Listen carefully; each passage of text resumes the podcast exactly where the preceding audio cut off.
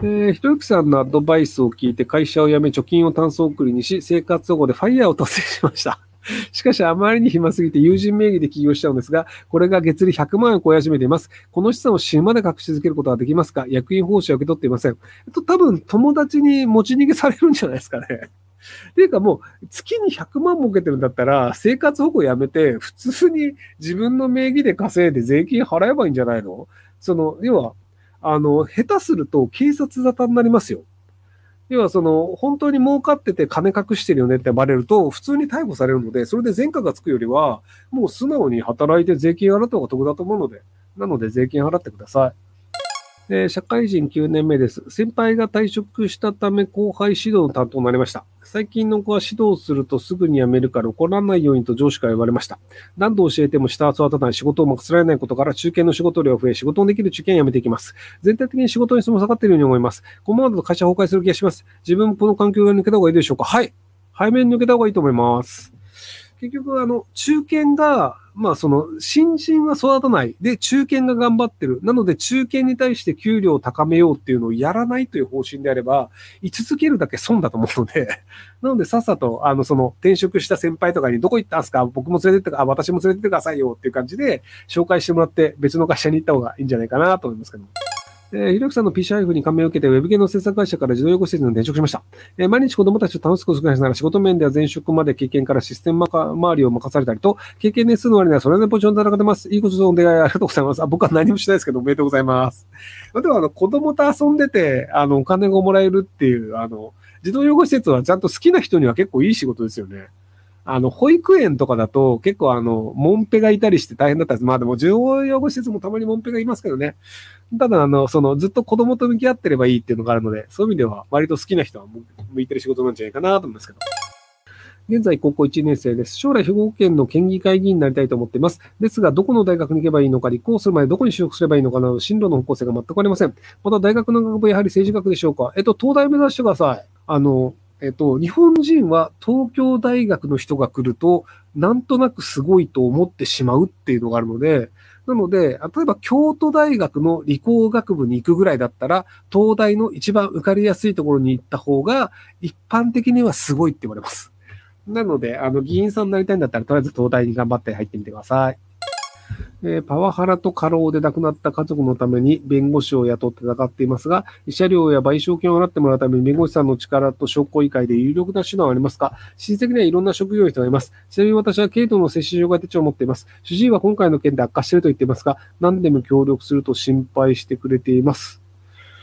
うーん、まあその、成功法で戦って勝てるのであれば、そのまま成功法でいいと思うんですけど、あの、賢い友達がもしいるんだったら、証拠を捏造するという手もあるんですけど、賢くない人がそれやると、むしろ大失敗するので、なので、あの、賢いかどうかによるんじゃないかなと思います。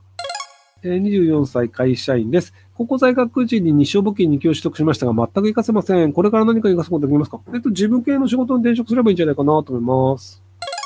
英語でコミュニケーション取れるぐらいのレベルの英語を身につける最短のを教えてください。こういうやり方をした方がいいのであれば教え、えー、えー、と嬉しいです。えっと、フィリピンに外国語留学があるので、えっとね、1ヶ月で多分30万円ぐらいで、その食費とか、あの、学費とか込みで、あの、なんか、寮に入るみたいなプランがあったりするので、そんな感じで、あの、1ヶ月ぐらい短期留学してみるといいんじゃないかなと思います。人工石油のことはどう思いますか？えっと、石油を掘った方が安いので、人工石油は今のところ経済的には成立しないです。えー、3年目技術職ですが、社内ニート、かっこ上司から案件もらえない手伝うこともないです。12月のボーナスをもらってから辞めたいのですが、それまで社内でどんなことをしているでしょうか？会社だったら勉強してみておりますが、いざ PC に向かわずノートに書き物をしていると注意されます。PC でネットサーフィンもできません。え、もうぼーっとしてればいいんじゃないですか？あの、別になんかあの、頭の中で考え事をするっていうのも作業なので、例えばじゃあ、その、趣味でブログ書こうとかだったら、どういうブログ書いたら金稼げるかなとかで、なんかじゃあ、テーマ20個ぐらい考えてみようとかっていうので、こう20個ぐらい、こう、例えばじゃあ、えっ、と、プラモデルのブログを書こうっていう時に、じゃあガンダムのプラモ作って、ズゴック作って、で、パーフェクトジオング作ってとかっていうのをこう、ぼーっと考えてると、それなりに時間かかるじゃないですか。っていう感じで、あの、ぼーっとするっていうのをやればいいんじゃないかなと思います。えー、私は在日三世朝鮮学校卒業15歳です。あの国の教育を受けてしまった人の末路は学歴ゼロ、就職困難が、えーと、当たり前です。なのに私立並みの授業料を払って行かせる毒親たちの無責任さにあが立ちます。なぜあの学校は日本は野放しにしているでしょうか？ご意見を伺いたいです。えっと、日本は野放しにしているわけではなくて、私塾の扱いになっているので、日本政府としては何にもできないです。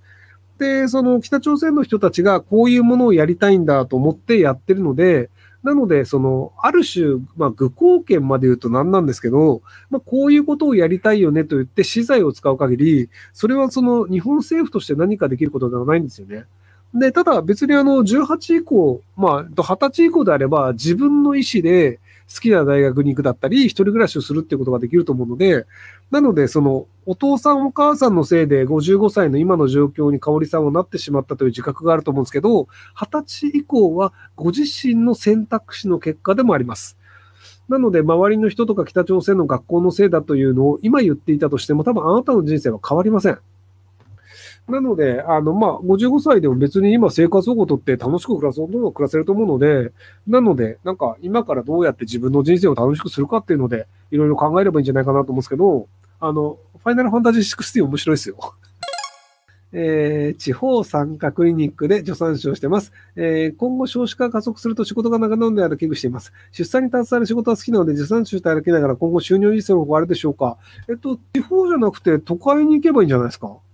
あの、地方はどんどん、あの、出産は減ると思うんですけど、都会は、あの、むしろ、あの、その、吸収して増え続けて、赤獅子みたいなところは逆に子供増えちゃったりしてるので、なので、あの、子供が増えてる長寿自治体に行けばいいんじゃないかなと思いますけども。